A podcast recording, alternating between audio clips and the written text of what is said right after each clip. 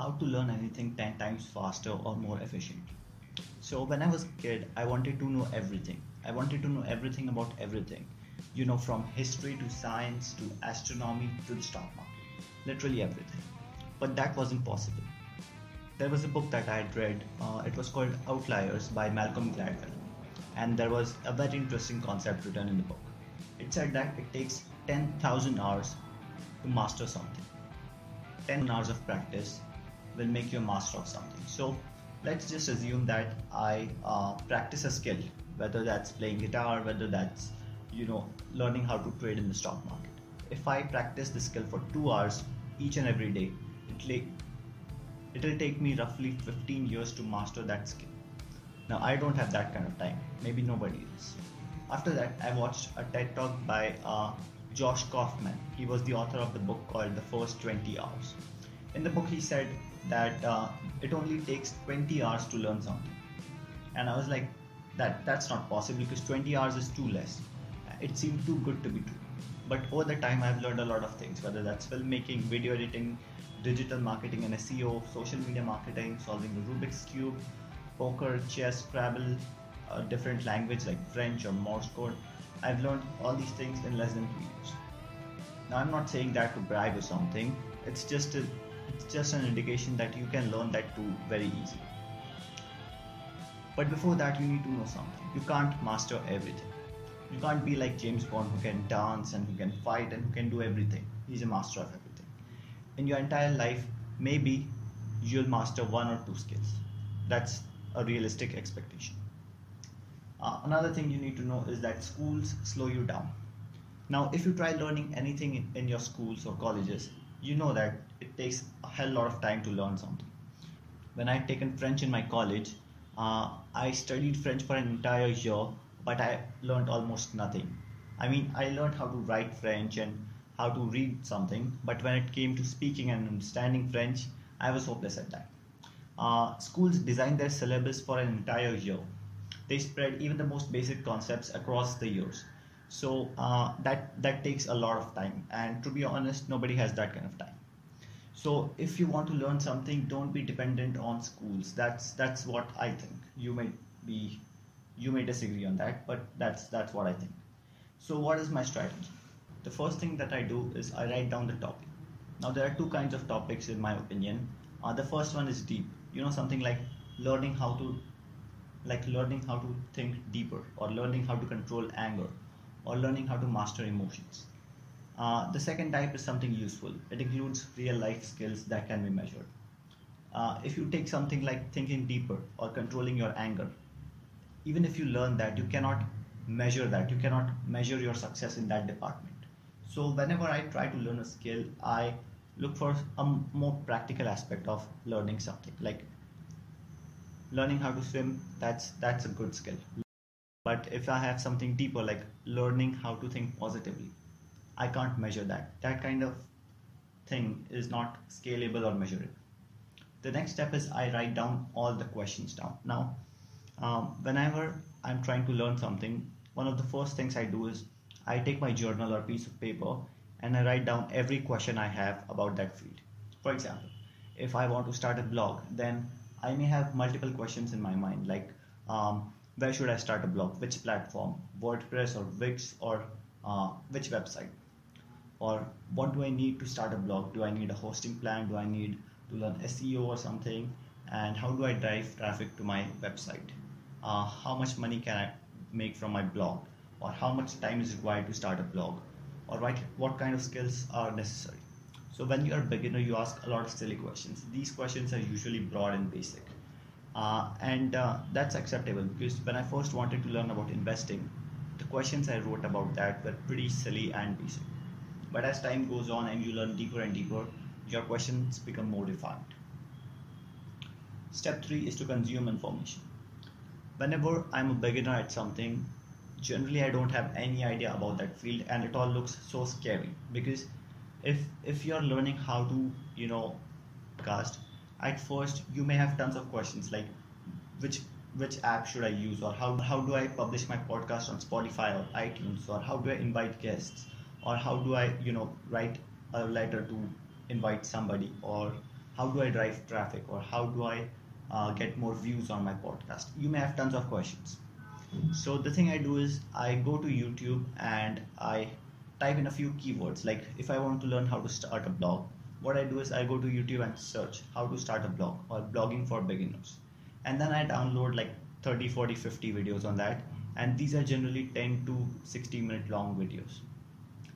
So um, after I download these videos and watch them, I take notes about almost every video.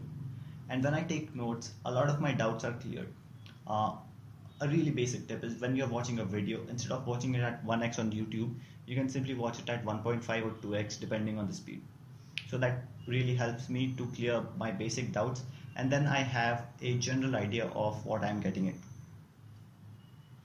The next step is to work on the details. Now, after I've learned the basics, uh, if I keep watching more and more YouTube videos, all I get is more idea about the basic. And uh, you need deeper knowledge to succeed at something.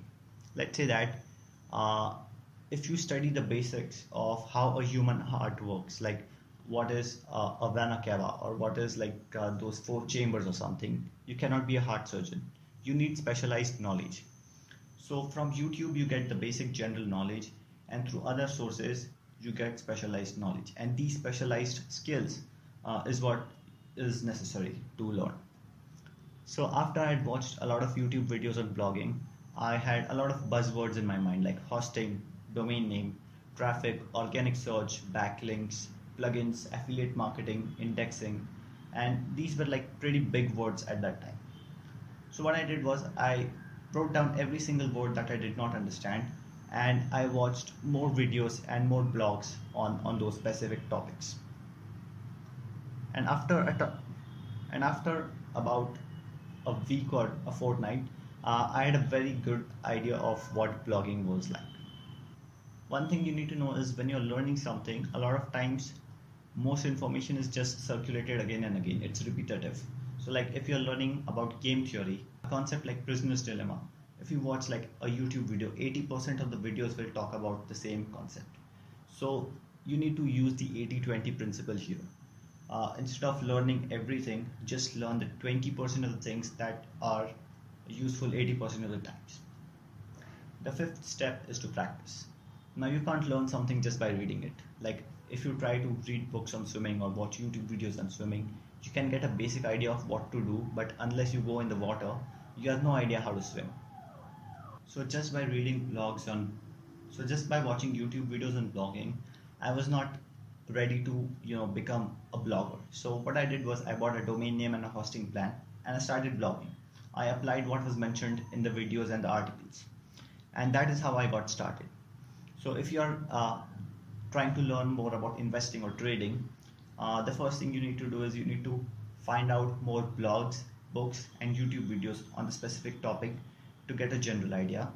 Then you have to go deeper and learn about specific topics. Like at first, you learn about really vague topics like fundamental analysis, technical analysis, and then you go deeper, whether that's price action or whether that's reading a balance sheet or whether that's risk management.